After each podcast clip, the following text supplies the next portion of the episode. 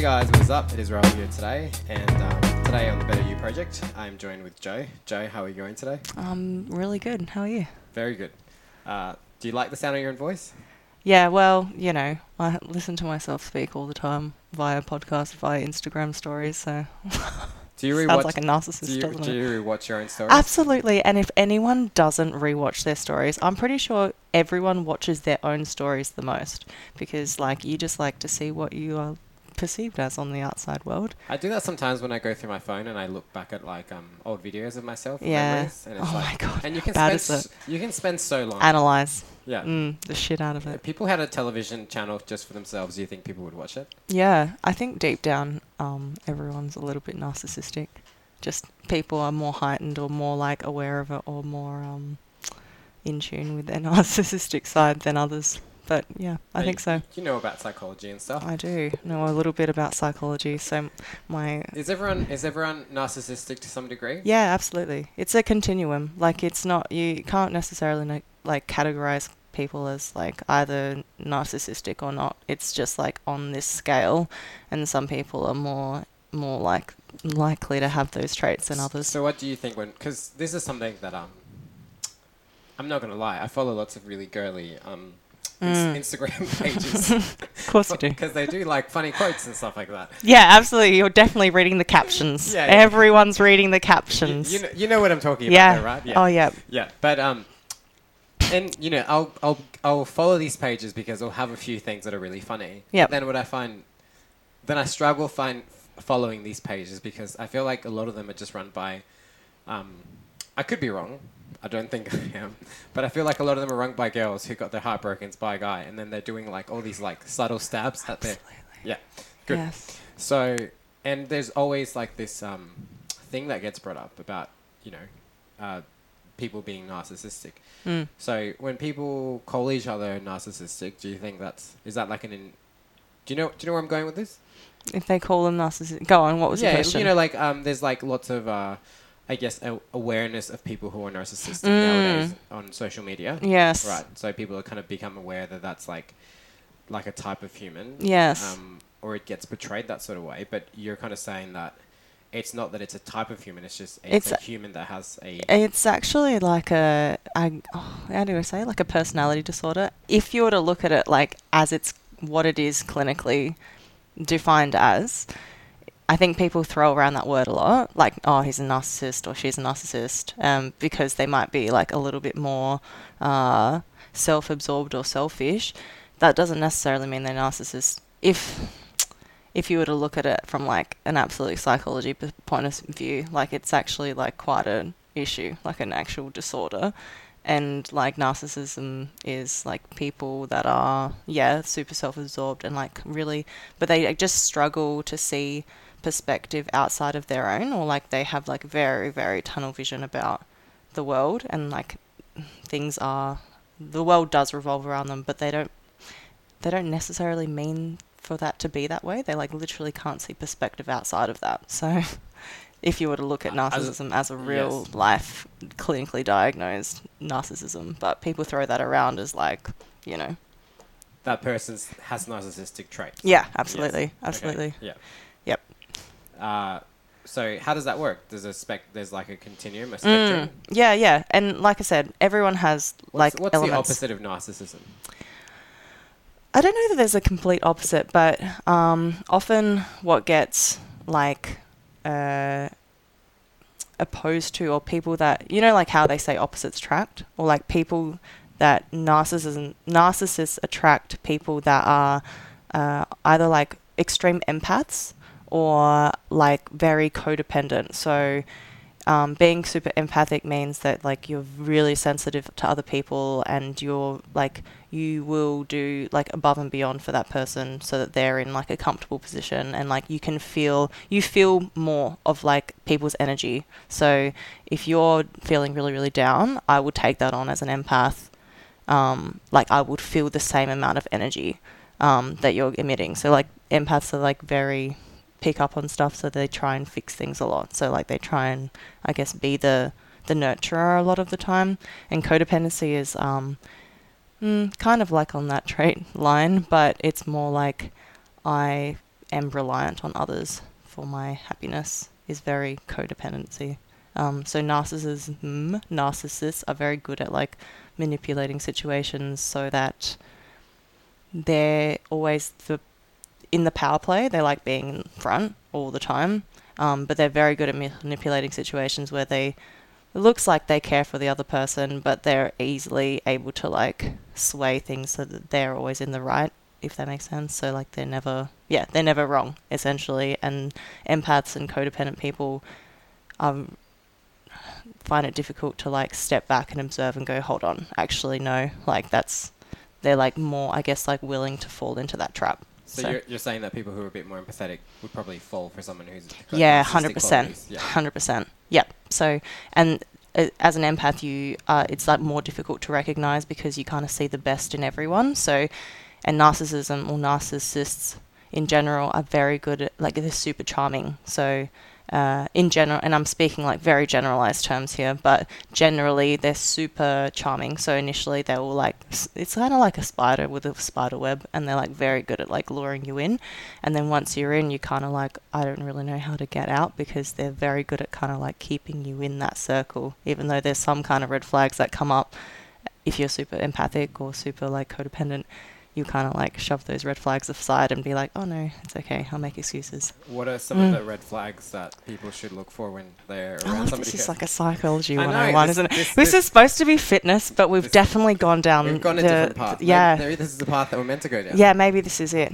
This is it. Um, just for, reference, people like for my credibility of my opinion, I do have a tertiary qualification in psychology, and I work in the mental health space. So it's not necessarily like I'm just talking out of my own butt, but kind of half up up my own butt. But you know, yeah. Also degree qualified. It's fine. Believe what I say. Uh, what were you going to say? Red flags. Mm, red flags are really hard to pick up for narcissists. Um, like I said, they're super, super charming. So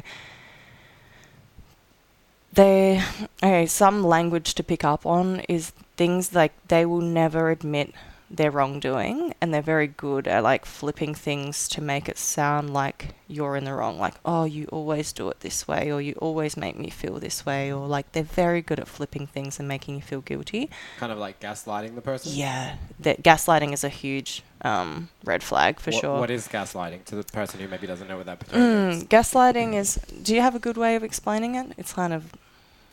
Um, I think no, I don't. I think It's really it- difficult to kind like- of explain. yeah, I feel like it's something that I've seen Yeah. people do all over, all throughout Yes, my life, but I yes. feel like only recently did I realize maybe there was. Has there always been a word for it? No, I feel like it's very new, and I feel like I've only recently heard of gaslighting, and I feel like it's some kind of like term that they've coined recently. But it's, I guess, essentially people are very good at twisting a situation.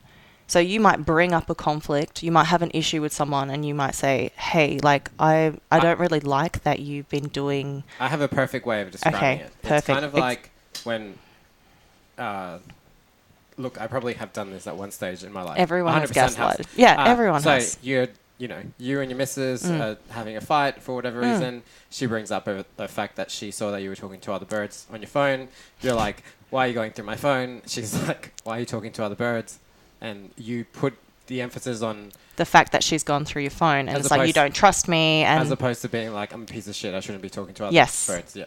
that's a perfect example yeah so uh, flipping situations so that you're never ever in the wrong but uh, people that are narcissists are so so good at it they're so good at it that um, it's almost difficult to pick up and then you kind of start to question well maybe maybe i am the wrong maybe i am in the wrong like maybe i'm the one that's not doing the right thing by checking your phone right so that's definitely happened to me before so back Like, in my Okay, early twenties. you Yeah, were- like yeah, that's were- that yeah. exact situation Yeah. for sure. Mm. So So- I think one of the best things that ever happened to me in my life was um, I went from being in a very, I think, immature relationship to a Mm. much more mature relationship when I um, started dating my ex-wife, and I think she picked up on something like that, maybe within the first couple of weeks that I did, where I she brought up an issue or a conflict, and then I tried to change the direction of the topic, and then she just called me out, called me out on it straight away and I felt like a child, and I had because I have a lot of respect for Lauren. Mm. Um, I do now, and I did then. I realized, oh wow, like this is something. Have I done this all my life? And then after that, I remember I realized I couldn't continue conversations in our relationship without having ownership over the actual thing that I was trying to bring up, or um, and it was one of those moments in life where I realized I've just learned a really valuable lesson. But I, I remember wondering and realizing that, and and having other relationships, obviously after that, where I realized, oh wow, like some people go all their lives in their relationships, never having that moment of, you know, I'm manip- I'm. You don't even uh, because I don't think people realize they're it's not intentional manipulation Yes. and that's why i say that like the whole gaslighting thing is not necessary like it is a red flag for narcissism but it's not like a direct causation. Like you are you gaslight frequently and therefore you're a narcissist because sometimes people do it as like a learned behavior. It's like an unintentional manipulation because your whole life you've been unable to take re- for whatever reason it's just a learned thing that's happened you've not a- been able to take ownership of your actions or taken responsibility because that itself is quite daunting and quite scary and like takes people a lot of growth to be able to sit there and go if I can take out all the external variables which I keep using as excuses I can sit here and like objectively say this is my responsibility. This is what I've done all else aside that's that's a responsibility. And I think to be able to self-reflect like that I think not many people have the have had much experience or been able to sit there and do that. And I think like I said gaslighting is like we've all done it because we never no one wants to be wrong. Um, but it's being able to sit there and like reflect on yourself and critically analyze which I don't think many people do and so yeah taking act like responsibility is just a, something that you might not have ever had to do or like never done in your life or never learnt how to so yeah I'm gonna say something, and I don't. I'm just gonna say it, and hopefully it gets taken the right way. Uh, here we go So, looking, you know, I I'm someone who spends a lot of time thinking about how people act and how they Mm. behave, and like I just probably think too much in general. And I think from if I look at people in general, I'll I'll notice when people are very uh, empathetic or uh, codependent, and from I, I wouldn't associate to those classifications very much myself, and I see that sometimes as maybe I don't see that being some, maybe like a type of behavior that is rewarded a lot in life. Mm. Um, I could I come I kind of see that as something that maybe could hinder you or limit you. Um, and even when I say that, I, I kind of feel bad for that because those are a lot of those behaviors are not inherently bad. They're probably inherently good things, right? Like it's good to be empathetic of others and care for their feelings and etc. But I feel like the world we live in probably rewards um, you know more narcissistic qualities a lot more. So um, do people from what you see in life, do they struggle more when they do have those empath and codependent type traits more than if somebody's narcissistic? Um, maybe they tend to advance more in life. Does that make sense? Yeah, and um, it's funny because I'm recently reading a book that actually brings that up, and um, essentially, I, you're right. I think um, the world that we live in, such a super like capitalistic world of like more is better and go go go and like here's the rat race and you've always like you know it's a dog eat dog world. You've got to get on top and like who cares who you like s- step on to get there. I think that's the the world the Western world that we live in is very much inclined that way, and, and therefore, people that are empaths or codependent or just sensitive to um, feelings or emotion or just being able to sense things better, sensitive in sense, even the word sensitive seems so like, oh, it's vulnerable and like, you know, it's demure and they're kind of like, oh, sensitive. But when you look at the word like sensitive, like they just sense better, they have a better ability to sense yeah, I think in this Western world, it's kind of shoved aside as as weak. Um, but in saying that, like, and this book kind of sums it up really well. Um, we kind of need those people in the world, otherwise, we'll continue to have this like go go go rat race that we we don't actually get to stop and enjoy and admire the very simple pleasures of life, which I think those sensitive people are able to like stop and actually pick up senses. that sounds very like spiritually woo woo, but I guess they're the people in our lives that remind us to to love more and to care more and not be so so caught up in having to do this and should do and must do and want like have to and you know constantly running that they they they allow us to slow down so they have a place in the world and un- but unfortunately I think the way that the western world thinks and the way that it is going which is so yeah you know highly run on trying to be the best all the time that these people do get kind of shoved aside and and not appreciated in full when they really should be um, because they do provide like a valuable point or part in the world. Yeah. Mm. I have a question about. Um, so we, I guess we live in a world where we all have an ego, Mm.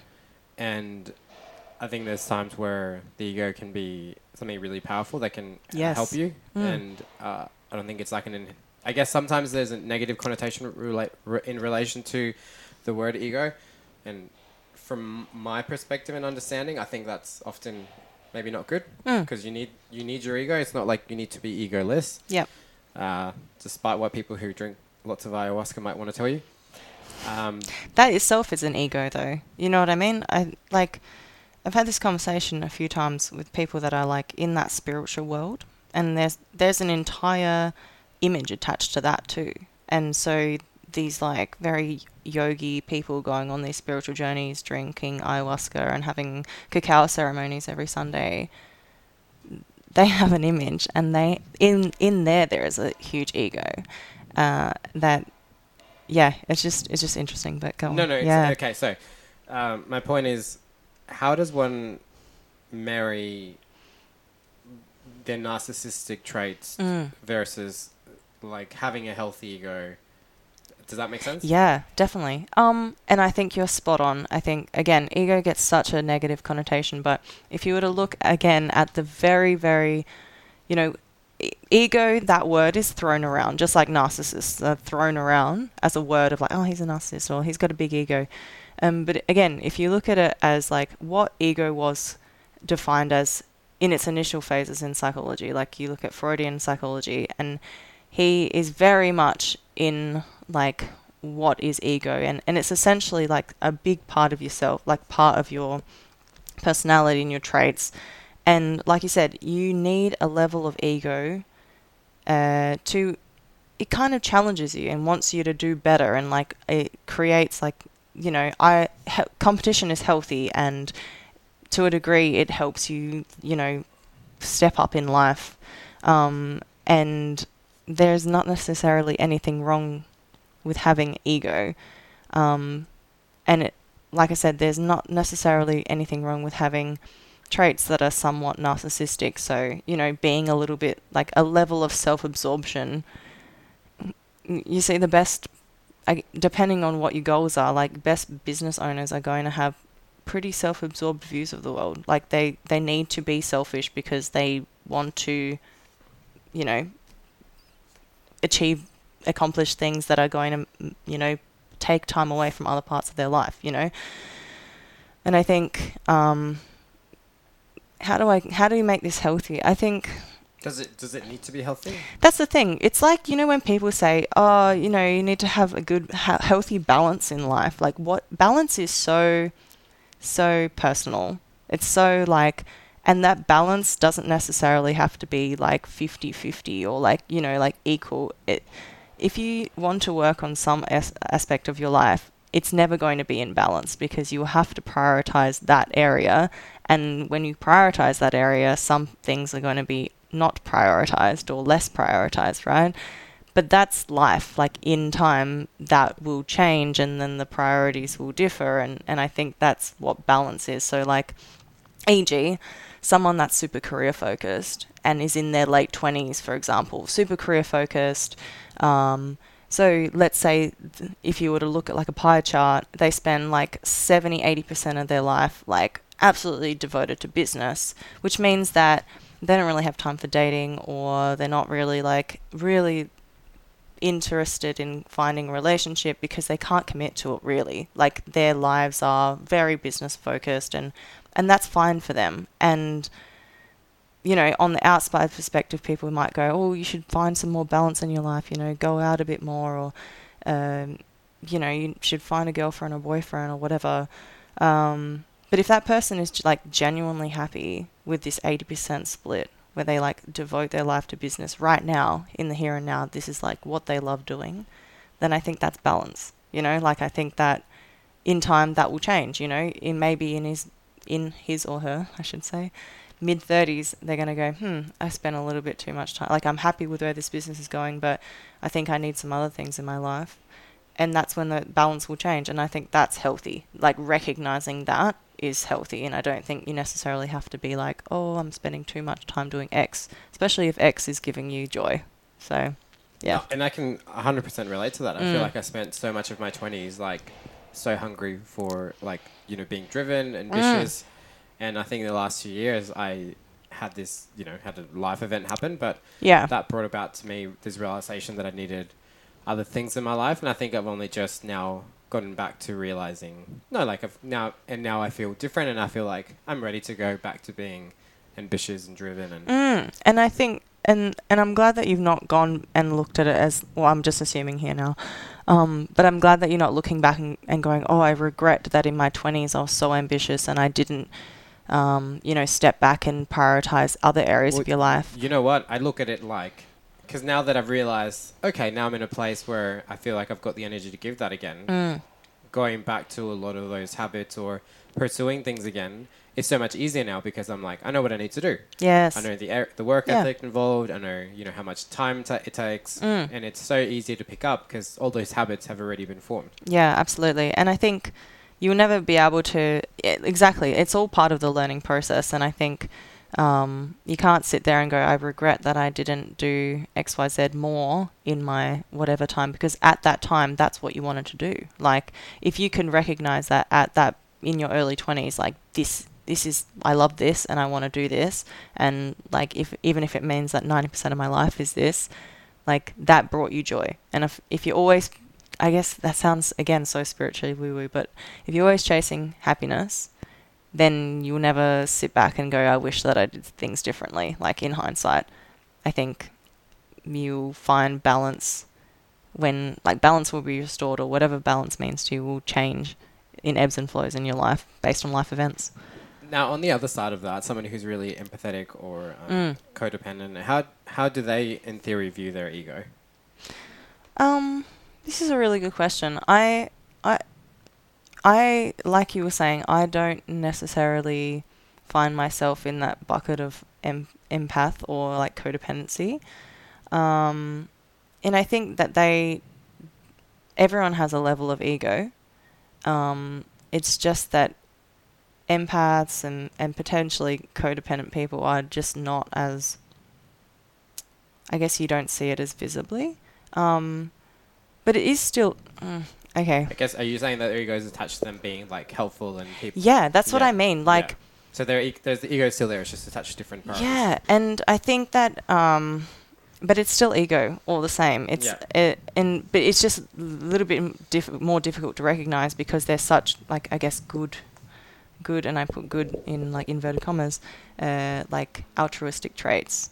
Um, but that is something that they they aspire to be like. Oh, subconsciously they're like, oh, I have to be the the kind one, and I have to be the nurturing one, or the one that everyone thinks is the loyal friend, or um, because that's an image that they try to uphold, um, even if it's subconscious, even if they're like mm, say that they're not trying to be that way. It's just how they are. Um, it's all, yeah, it's interesting.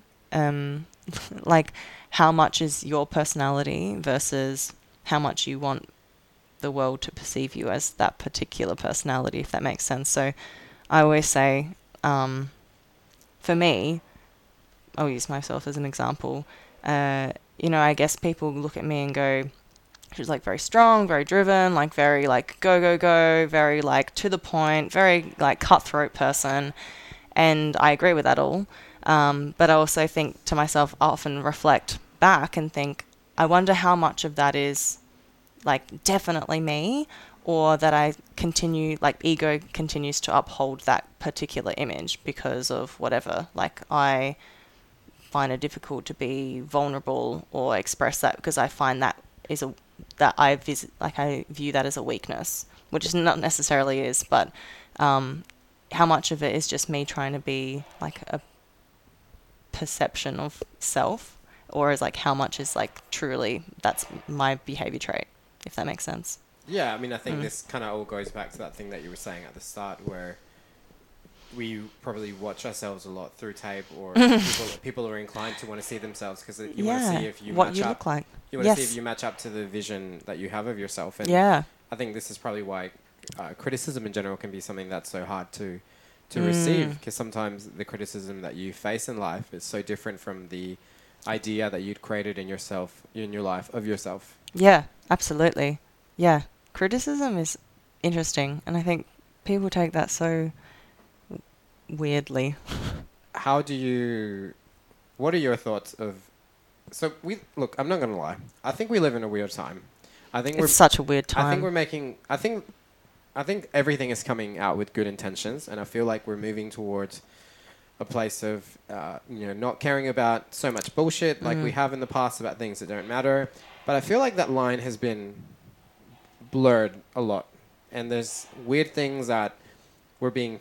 It's like we're being reprogrammed to think things that aren't are, and vice versa. And you can go wherever you want with your head on that. very vague. Thanks. Very generalized, but yeah, you can go where you want with that. Um, and we live in a world basically where uh, you know we've been kind of being taught now that uh, you know everyone's a winner and lo- there's Mm. lots of participa- participation trophies and Oh, and yeah. blah blah blah. Right, which I think is bullshit. Like I'm so glad you've said that. Yeah, I but do you know what? I think that's because you like oh this is going to sound bad, but you know like you grew up with a Spanish background, like Yeah. ma- yeah, and like I grew up in like a Polish background and I often find people that I have spent time with that are like European or like different descendants and like very strongly focused in those areas. I have like a very yeah, like I said, Eastern European background, um, which is so you like think like Russian, Polish, like all of that encompassing. Like there was no good try. You either and this is my mom's like favorite quote, I think. There's no good try, you either did or you didn't. And so um, that's how I grew up, and I feel like you probably kind of similar. It was just like you didn't get accolades for shit unless it was worth worth it, if that makes sense. Yeah, I mean, I, and not even that. I feel like it's just like it's just common sense. You know? Mm. And you know, I think regardless of my background, you know, and it's it's sometimes when I hear words like narcissistic, or I hear terms being thrown around the ego, like Mm. um, being someone who's very driven in general in life, like you know, I'm always having this humongous fight with my ego because I want more, I want to achieve, I want to win, I hate losing. Uh, but I find that so motivating. You know, like no part of me has ever lost something and thought to myself, "Oh, like that sucked," and I'm never doing that again. Like every part of me, when I lose something, like I love, I love that challenge, right? Because you know that's the thing. That's like the fuel to the Mm. fire. And I feel like sometimes I get really concerned about this sort of society that we're we're coming in because I feel like we're being taught that having that f- that fire or that fuel is almost like a bad thing when Mm. like it's not a bad thing. It's it's what you make of it. Like some really good, beautiful things sometimes come Yes. out of bad situations. Yes, absolutely. Um, interesting about what you said about the ego and like the whole, um, just being super critical of yourself. Like you you always want a bit more, and I think that's um a massive trait of people that are. I'm not saying you're a narcissist or super ego driven at all, um, but people that are have like a higher ego, or people that are maybe generally a little bit more narcissistic deep down, deep down it's comes from a, a like a s- insecurity of self and not necessarily that they're self insecure because they're quite usually very successful people um, but it's because mm, they always want more they're always it's like they could reach a certain point and it's never quite good enough. They'll always strip it back and can they'll analyze and nitpick every flaw um, essentially because they're like i want this to be better than it is even though this was like the initial goal i want a step further than that. So yeah interesting. Which again like you said can be fuel to the fire because they're the people that are continuously going to keep growing. Um, but this is where the empath comes in right? And the empath and the I guess the more so codependency is a bit of an issue, but say the empath or the person that's a bit more sensitive, they're the people in the world that help you to stop and recognize just how fucking awesome. Can I swear on this, by the Yeah, way? yeah, cool. Too late now. um, just like how fucking awesome you've done, if that makes sense. So sometimes if people do have like, like I said, the opposites attract, right? The empath and the um, narcissist on their less extreme levels. So, like, you don't have an extreme empath and you don't have an extreme narcissist, just like people that have those traits, right? That's a really good married, like, very, they marry really well together because the empath is always able to show the person that's slightly more narcissistic or slightly more ego driven like stop and reflect on how how well you've done so far like how much you can like pat yourself on the back for which are often things that the person that's more ego driven won't do. They'll sit and go yeah i did this but it's still not good enough. Um i still could do a, like could have done Yeah, better hun- could have done more. yeah. so um yeah that's kind of like on the extreme ends they don't work very well together on because you know they use each other. Um, but on the like I guess like the you know moderate continuum they actually work really well together. So Now, mm. I'm going to go to maybe what's brought up a lot of this conversation in my head. So, Mm. over the last years, uh, I started doing jiu-jitsu. Mm. I love it. Everyone should do it. Um, that's a rant for a different day. But jiu-jitsu taught me lots of lessons, and one of the things that I noticed in jiu-jitsu is that it's this funny sport where you come in and it it beats your ego because it tells it shows, and that's probably one of the things that I really love about it. Like Mm. it's so it's so hard and so humbling, and it doesn't matter what you do outside of your life in that in that in that room. Like all that matters is like you know uh, your ability or you know the the shortcomings that you might have in your ability, and it's like a big reality check, which I I really really enjoy. So I notice it's this sport that beats your ego down, but then I notice that people who are really good at it, right, or to get good at it, you need to actually have like a humongous ego that can take a beating, but then have this like voice inside of you that goes like, nah, like I can get back tomorrow and I can try and beat that person, or I can learn the technique better, or you know, it doesn't matter if I got hurt or whatever. Like there's all this rising to the occasion. So, so that was probably the first moment that I realized, okay, there's maybe these things in life that maybe appear to be ego dissolving that actually almost almost do the opposite to the ego. It, it, it almost makes this ego even larger than life. Um, and I started noticing that in lo- lots of different aspects of life, right? Like I think that's probably what it takes to be successful in business, right? If you've ever had any business, there's lots of failures. It takes the person who's able to like ignore those failures to some degree. Like you have to, you kind of have to be crazy. Like you have to keep investing time, effort, money into a thing till it works, and then it works, and you're like, hooray! And you hyper focus on the one win, and you like neglect to look at the ninety nine thousand losses you might have had along the way. Mm. And again, I started noticing, okay, there's this is like a recurring thing. And then, as of recently, I've started delving into like storytelling and the power of like you know how you talk to yourself and how much of a difference that makes right? Like if you come into a situation and you, you think you've lost like you've already kind of lost that situation. Yes. So uh, let's delve into that and let's i guess talk about that from like an athlete perspective um, I love that so much. This actually came up really recently for me, actually. Um, this whole storytelling behavior, uh, and is going to definitely be a little podcast topic for me.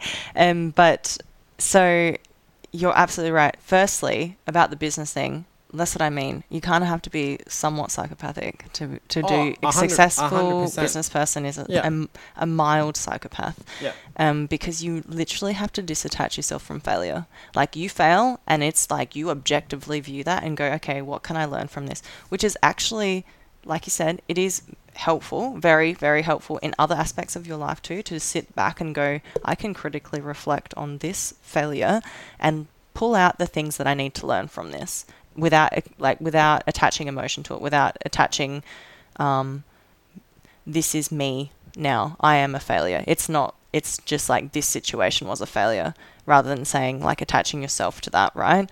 Um, and then, like you said, you can, you, you can celebrate the wins, but it's like the wins are good and we keep moving forward. Um, but storytelling and the athlete life. Absolutely. Um, like I said, it came up really recently for me. CrossFit Open recently finished. Um, so people that aren't familiar, three weeks worldwide event. Um, once a week, a r- workout's released. You get uh, judged. I guess you like do the the um, actual workout, and then um, you put it on a leaderboard, and like you see where you sit in the world. Anyway, the most competitive athletes, of course, go and qualify for the games. But for 99% of us, we're just doing it for the fun, see where we sit in the world, right? Out of like 100,000 people. So this came up last three weeks, and um, people always have a very so you can it comes out Friday and you've got until Tuesday to do it and there's quite a few people that have two opposite views. So there's the one and done people that do the workout once, are really happy with that score, will put it on the leaderboard, that's it. And then there's people that will do it say on the Friday and are kind of like, "Oh, I could always I can do better. I can do better than that." And then retest like on the Monday morning. So I am a one and done person and there's a reason why I'm a one and done person.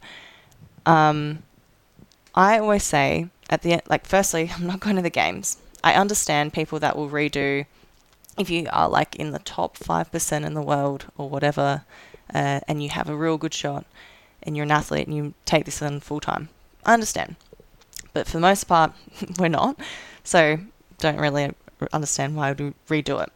Two, and most importantly, um, I've told myself the story that on this Friday, when I go into this workout, I'm leaving everything on the table because I only have one shot at this. I can give you 100% of whatever it is that I can give that day. That is my 100%. I have to be happy with that. Um, and consciously, I made an effort to to really let it go at 100%, whatever that means on that day. Of course, if you were to like look at every single thing, like, oh, could have slept better, could have had more water, could have had more nutrition, could have done blah, blah, blah. But at the end of the day, I know that I gave it everything on that particular day, and I'm happy with that. But I think people that have the mindset of, I'm going to redo, subconsciously have already told themselves on the Friday, they've given themselves the security blanket of, I don't have to go at 100% because I have the option of retesting this and I have the option of doing this again. And although they might not necessarily be telling themselves that story, in their subconscious, they have. They've already said that to, to themselves. And I've seen these people, they're the people that have done every open workout on the Friday and then done every single workout on the Monday as well. And maybe they got slightly better. Some of them didn't do better uh, on the Monday. And it's just, like I said, it's the story that you've told yourself coming into it. So these people could have given 100% on that Friday, but they probably sat at 85 90, knowing they could do this again on Monday. Um, and so that kind of deviates away from your storytelling, but kind of does because. No, because I think. I think if you're listening to this and you're maybe you resonate being like that sort of person that does do a thing, whatever that thing is, whether it's the CrossFit Open or whatever mm. pursuit you have, but you're doing it with this. But I can, I can keep trying this thing as opposed to giving it, because that's not something I've noticed. I've noticed that people who are really successful at maybe one area of their life, it carries over, it carries over to mm. other, it carries over to other aspects. Yes. Like regardless of whether there's like a, a carry over essentially, and yep. often what I've noticed is just people have a level of uh, commitment, dedication, or just like the energy by which they bring to the thing, it's like it's this because this is a story that I've had to deal with often in my life. Like I I do have a big. Uh, I should say I should manifest it differently when I'm saying it out loud. But in the past, I've had a fear of failure, right? Yeah, which yeah. I'm trying to. I'm, I'm fear, fear of not fear of failure, fear of success. Like okay. Um, like I've done well in most things that I've decided to pursue in my life because yeah. I'm stubborn and I stick to them, etc. But then as I start doing better at them in the past, there's been lots of times where I've uh, you know, just decided. For example, I had a successful podcast and it got too big, and I decided in the past, like, you know what, this is it. Like, that's so I'm interesting. Sabotaging it. You know? Yeah, and I always call that um, people that plan to fail. Um, and you're absolutely right. There, a lot of people are afraid of doing well, and that's why they will compromise by putting these like excuses. And I'm, I'll use I'll use CrossFit or like fitness an example as an example because it's easy. But like you said, it, it has such a carryover to other parts of their lives. But people put all these excuses out, um, and I call it feeding the the safety blanket. Um, so again, heard this so, and I and I'm not like I'm guilty of using these too, um, because everyone's human, um, but I at least hopefully can recognize and try and limit how much I'm telling myself that story. But the uh, and it came up so much in the open, uh, like a workout gets released and say there's you know uh, burpee box jumps and whatever, and you hear people go, oh, but oh my knees are kind of shitty and uh, oh, I haven't haven't eaten enough today, or like had a really stressful day, and like whatever, like the breakup that I had with Johnny in 2007 is still affecting me. Like they'll use whatever excuse, right, to feed the security blanket of if I can lessen my perceived performance, then I'll I'll feel like I've got an excuse for why I could do less than 100% or like less than I can give. And I guess like it's that external like oh I need to push this out as external excuses to feed this security blanket so that if I don't do as well as what I'm hoping for in my head, I've got this bank of like things that I could say and tell people you know, like when people, when you ask people how they went in the open, like how'd you go on that workout, and people don't give you the score like straight, like it's just not straight. Like, yeah, I'm happy with it. I got this. It's always, yeah, I got this, but like, yeah, it was good, but I also, you know, like mm, I had a knee injury. This That's- is me, so knee injury, and it like was blowing up, but it like totally like it's fine. Like I was pretty happy with it considering that, but like all of this, and then like I had a really shit day at work, but it's all good. I think you've just made me realize the thing that I like about jiu-jitsu. Mm. None of that matters. Mm. Like you know, at the end of the day, who what person's better, what person's not better, and you know, and because again maybe because of the the nature and maybe some of the masculine nature to it, Mm. there's like a lot of like I don't think it's very socially acceptable to say like give reasons to why That's nice. and yeah, like that. I think that's the thing I love about it because it's like you know what? No, it doesn't matter if my knees hurt or my back Mm. hurts or whatever. Like, just Mhm. do with what you have, right? Yep. Because there's the other person probably has something that, Mm. and they're not going to sit there and. And I think that's one of the things that I do actually really dislike about the nature sometimes of um, competitive functional fitness. uh, people do have this. Enti- there's an, there's an entire thing about like excuse making and. Do you know what I mean? Yep. And I always make a joke of um, this is kind of taking a tangent, but kind of similar. But when people get ready for a workout, and they've got like their knee sleeves, weight belt, wrist wraps, and I always say, "Oh, yeah, got your knee sleeves, got your weight belt, got your wrist wraps, got your helmet. Like, what else you gonna put on? Like, you, you're gonna be fighting war for this wad." But like, yeah, they make it like a bunch of excuses, and like I said, we're all guilty of it. Like I'm not I'm not sitting here like a martyr and saying like I've never sat there and said, "Oh, yeah, I'm happy with it. I got this." Without putting like this security blanket of but blah blah blah blah blah. Um, but I've noticed that this year, like this is my little growth perspective, was that I was very adamant about doing the one and done. I'm doing one workout and I know that I'm giving it 100% and I have to be happy with that and I have been. I'm, I've sat back and said to people, I got this. I would have liked this, but I'm happy with that. Um, or I've sat there and gone, yeah, I'm. I've been working really hard on this, and that showed. Uh, and something that has always been a problem for me, like for example, strength in my barbell movements. That's I'm taking personal responsibility of that. Something that I don't focus on as much, and that was my shortcoming, and I'm cool with that. So, I guess like. Uh, Mm, it comes down to this like responsibility taking thing, ability to critically analyze, ability to like recognize when we're just using external excuses to mask our own behavior or Yeah, our yeah. own performance. Yeah. Um, So yeah. I was listening to this. Um, I've gone. I've had. I feel like I've had a, a big growth in um, in how I view probably a lot of things in life, and I've decided to go back and reread certain books that I had read. Yep. Re-listen to certain lectures or seminars or people that maybe inspired me, like at the start of my journey. Mm. Um, and whenever I refer to my journey, I'm oft- I'm often referring to it from a business perspective. Yep. Because that's probably the thing that I hold in the highest priority. So I look back at, I went back and I started listening to some of the old like Anthony Robbins, uh, you know, talks that I Mm. listened to in the past, and one of the things that I reheard him say was, uh, you should model success. Like modeling's like really powerful tool. Like find someone who's more successful than you at a thing and just copy what they're doing. Like, uh, and I remember hearing that when I was younger and not really understanding it. Like I, I, I heard what he said and it logically makes sense, and I was like, yeah. But I'm going. I've gone back to it, and now I've realized, especially since I've decided to start looking into the storytelling people tell themselves. Like I've started thinking, okay, what do really good athletes tell themselves? Like how do they talk to themselves? Like how do really good business owners talk to themselves? Right? Like because I think there's a huge part to what you're doing, but there's an even bigger part to like the psychology that I think a lot of those people have behind them. And I think we spend a lot of time talking about like maybe some of the, the bad things people do in their storytelling.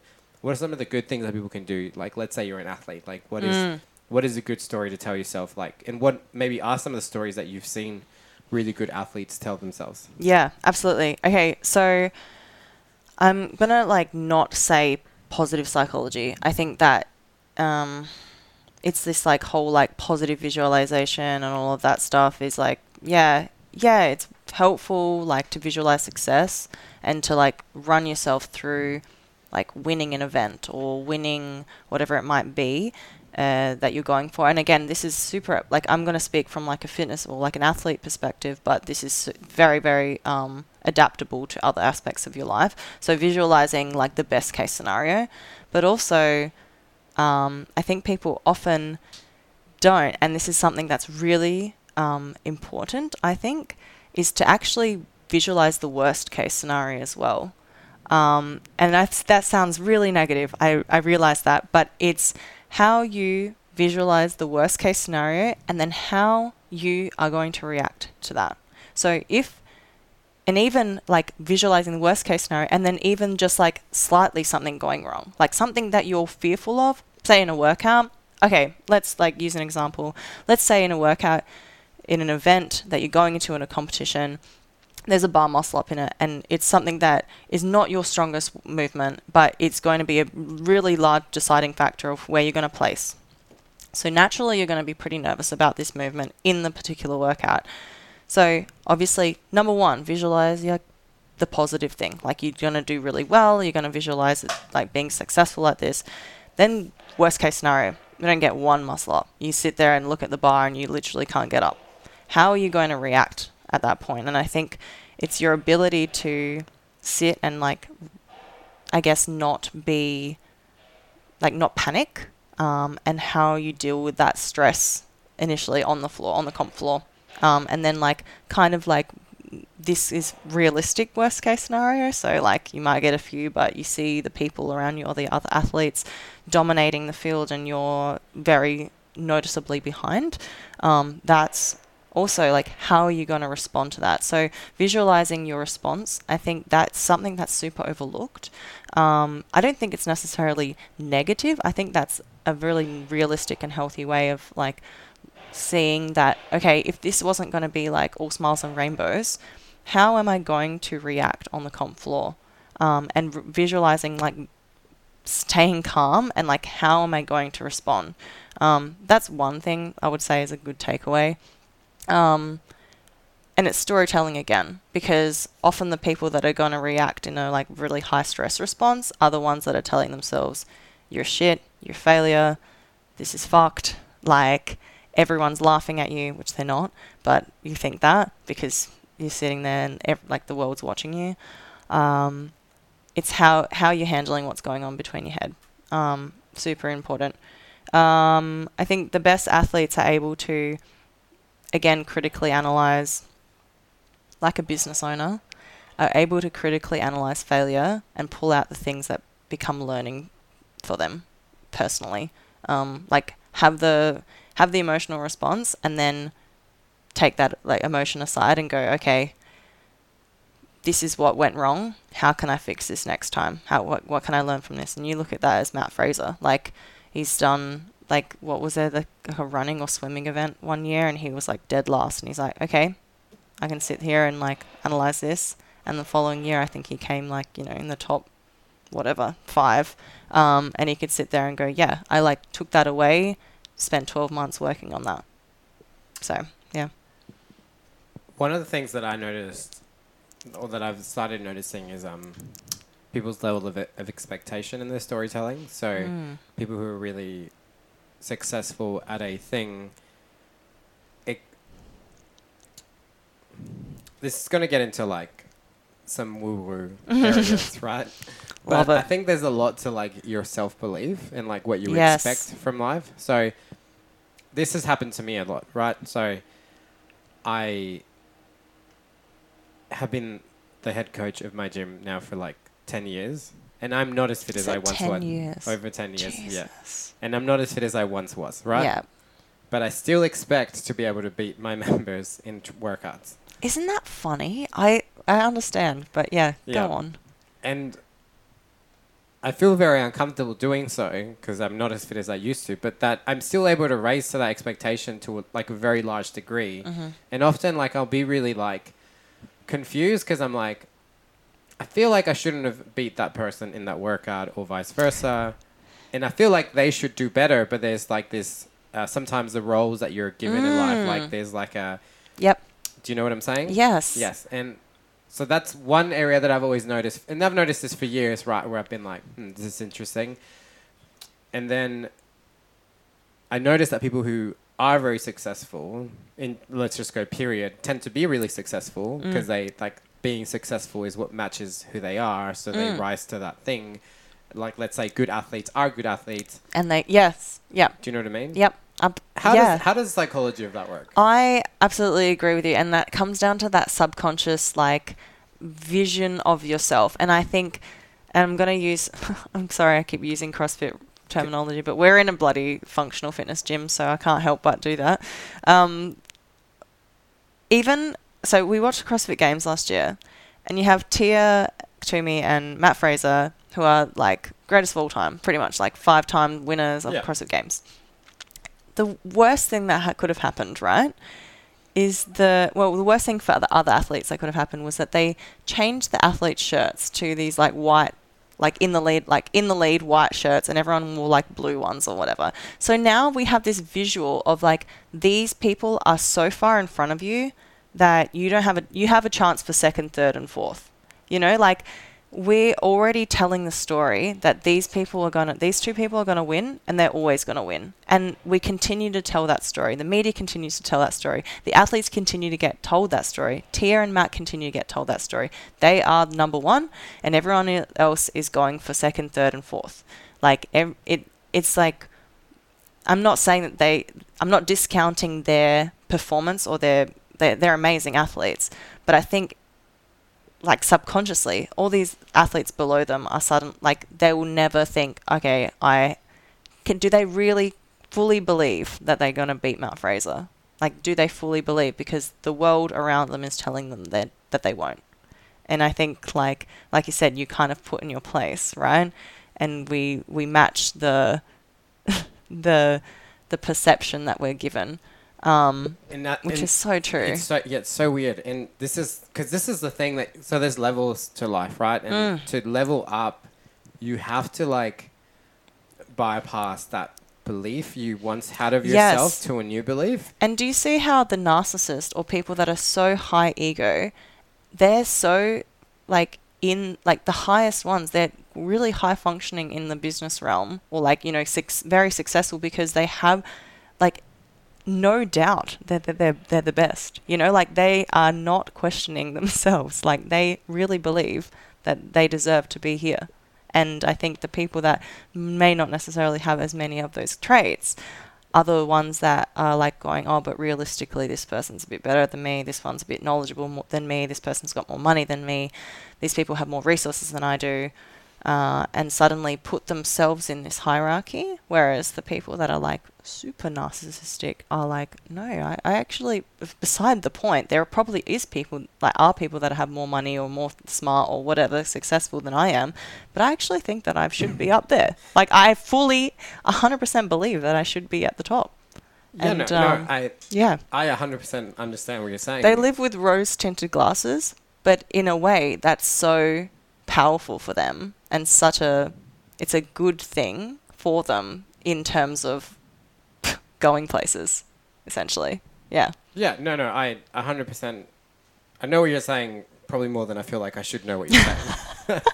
like ah, this is me no, but like I do, like I, and this is me being very vulnerable here, but Mm. you know, like, and I feel like there has to be more people like this, right? Like, I don't There is. think, I don't think I'm the only one like this, but I don't feel like I've ever gone through life being like, I shouldn't. I've, I've always gone through life, and I had like a really good uh, mum who maybe grew my ego too big, but I've always gone like, well, if someone else has done it, why can't I do it? Right? Which is like, we're both awesome. Same, same, Yep. right? yep Um, and did you put me in the same basket as you just said no, I didn't.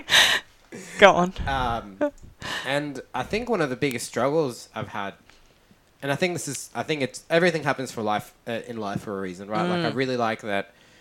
You know, in life, I'm a coach, and uh, one of the biggest things that I always want, like, to do for my clients and athletes is like, I want them to believe as much as I believe in them, and it, that, but that belief comes from like, because I recognize all those things, like with all the movements, right? When you teach them to new people, Yeah. I'm like, look, I know I'm a really shitty. I'm not very good at moving. Like, I'm not very coordinated.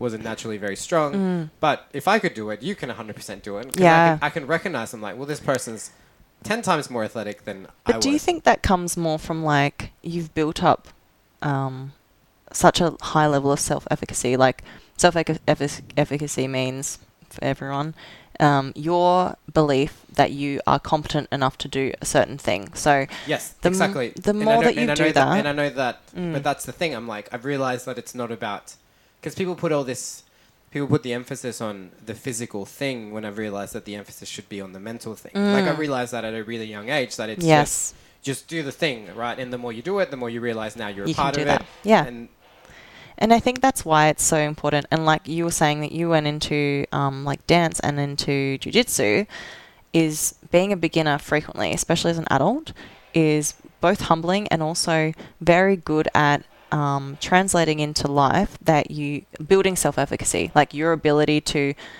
learn a new behavior or learn something new and then actually kind of get good at it. Um, and that's why I like always promote people to to go into like functional movement or anything that nece- like maybe not doesn't nef- necessarily have to be movement based but um, obviously i'm going to promote that. But anything that like lights their fire but they're not necessarily good at so instrument playing or whatever as an adult because that builds self-efficacy and the more that you build that the more that you can then tap into that into other areas of your life. Like you can suddenly go, oh, if I learnt a new language from being able to just say hello in Italian and now I can speak like full phrases, that's building my self efficacy. Like I can actually do that. So why can't I do that in other parts of my life? A hundred percent. And I feel like because I am a coach, this will come. I'll come across people in all different aspects of Yeah. my life, and I'll I'll see people often that I feel like need help or need like that little bit of guidance. And the first thing that I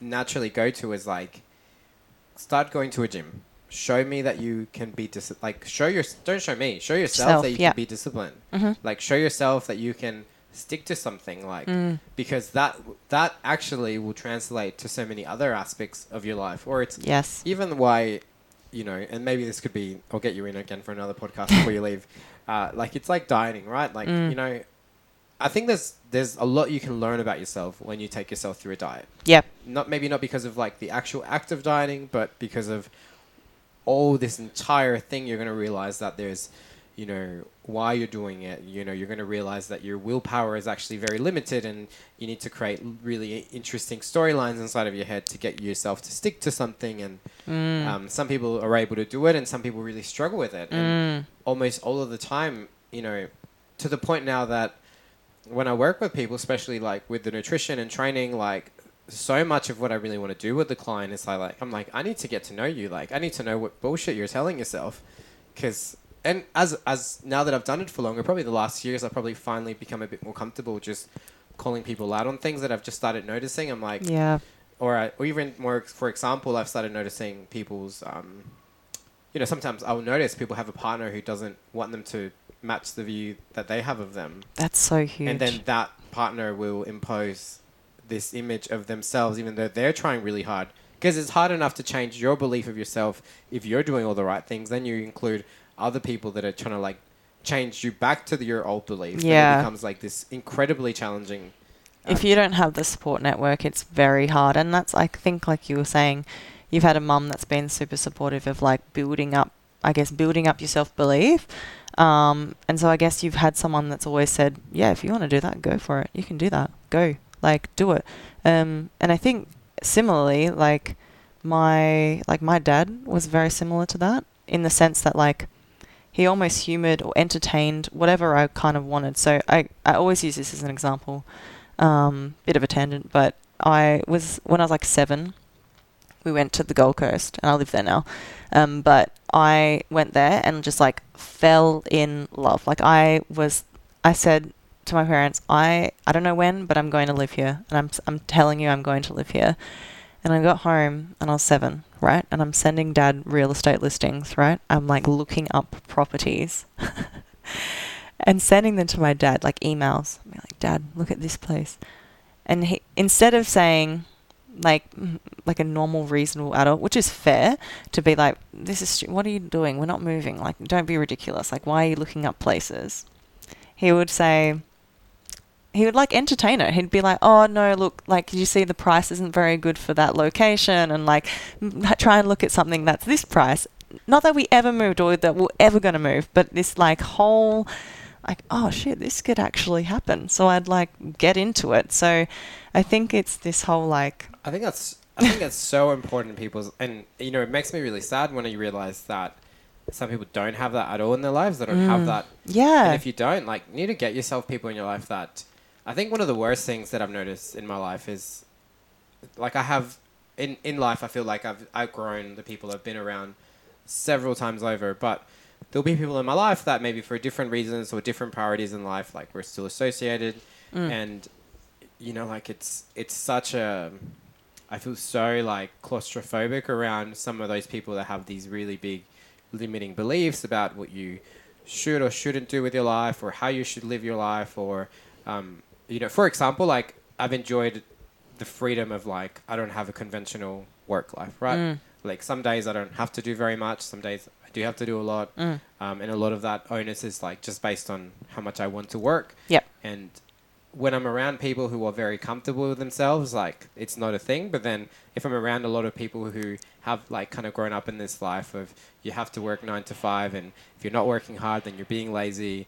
And i know it ma- i can tell it makes them uncomfortable and you know I'm, naturally i don't like hanging around those people right? Whereas when i'm around people that i think are very comfortable with what they're doing me living my best life at 2 p.m on a tuesday just because i can doesn't bother them do you know what i mean yes, um, so much. and and I noticed that some of these people from my past, like, and you know, like especially for yourself, you'd get this right with like your psychology background. Like you can see them, like, oh, like you have all these beliefs that are like controlling like your ability to like, I don't want to say move forward, but they're controlling you in your life.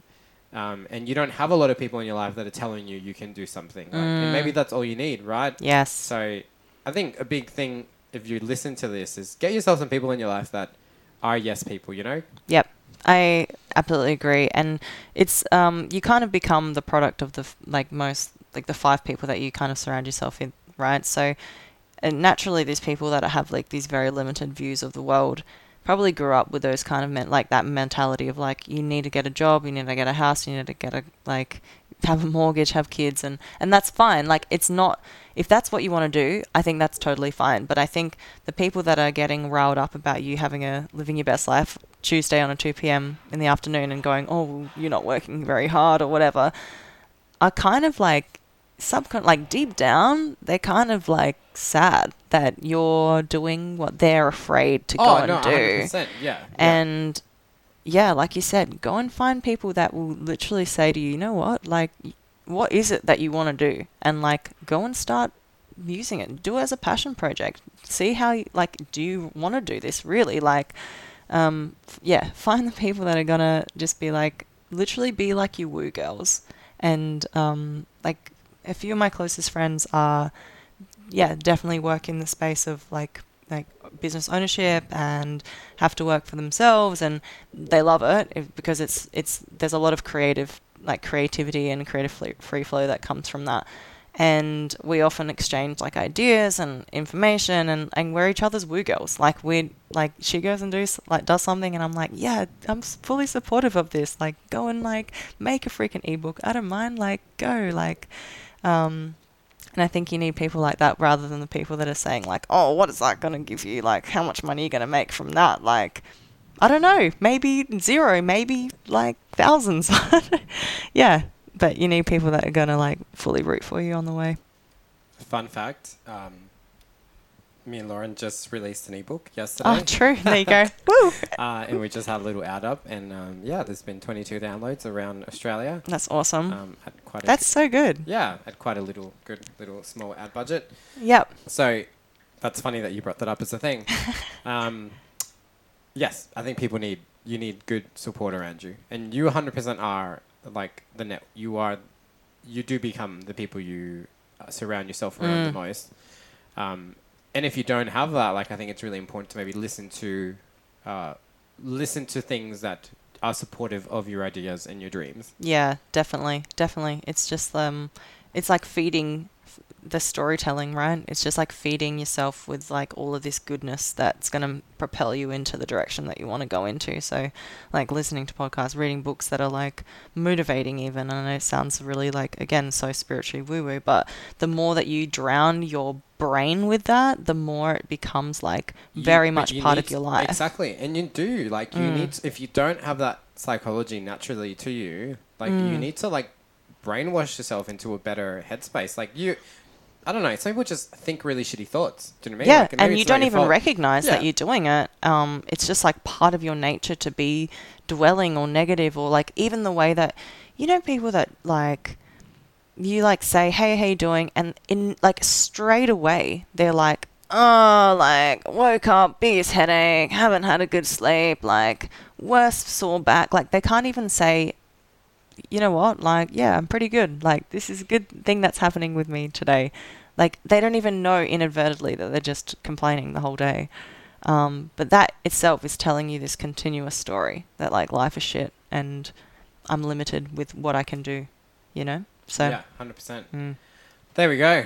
Um, I think I'm going to call this podcast Yeah, emotional i- huge. intelligence.